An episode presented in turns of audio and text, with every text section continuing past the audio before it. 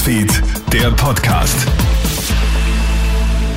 Hey, Clemens Draxler hier mit dem morgendlichen Kronehit Nachrichten Podcast. Immer mehr Firmen gehen die Mitarbeiterinnen und Mitarbeiter aus. Die Omikron-Welle sorgt für noch nie dagewesene Neuinfektions- und somit auch Quarantänezahlen. Schon jetzt befinden sich an die 200.000 Menschen in Österreich in Quarantäne. Laut Simulationsforscherinnen und Forschern könnten es aber bald bis zu 500.000 werden. Das wäre verheerend, denn in vielen Firmen wird das Personal knapp. Kleinere Läden können gar nicht mehr öffnen. Die wirtschaftlichen Folgen sind katastrophal, warnt Rainer Will vom Handelsverband. Das ist die Dramatik der Situation, dass es ja dann keine Hilfen gibt für jene, die nicht mehr aufsperren können, weil sie keine Personen mehr haben, die das tun. Und gleichzeitig laufen dann alle Kosten weiter. Das ist also problematisch und äh, verschärft das Händlersterben natürlich.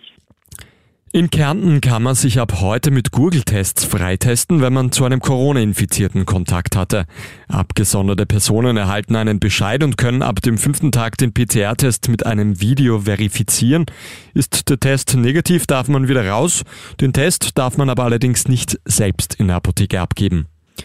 Die Ukraine versucht in der aktuellen Krise zu beruhigen. Es gebe aktuell keine Anhaltspunkte auf einen großflächigen Angriff des russischen Militärs.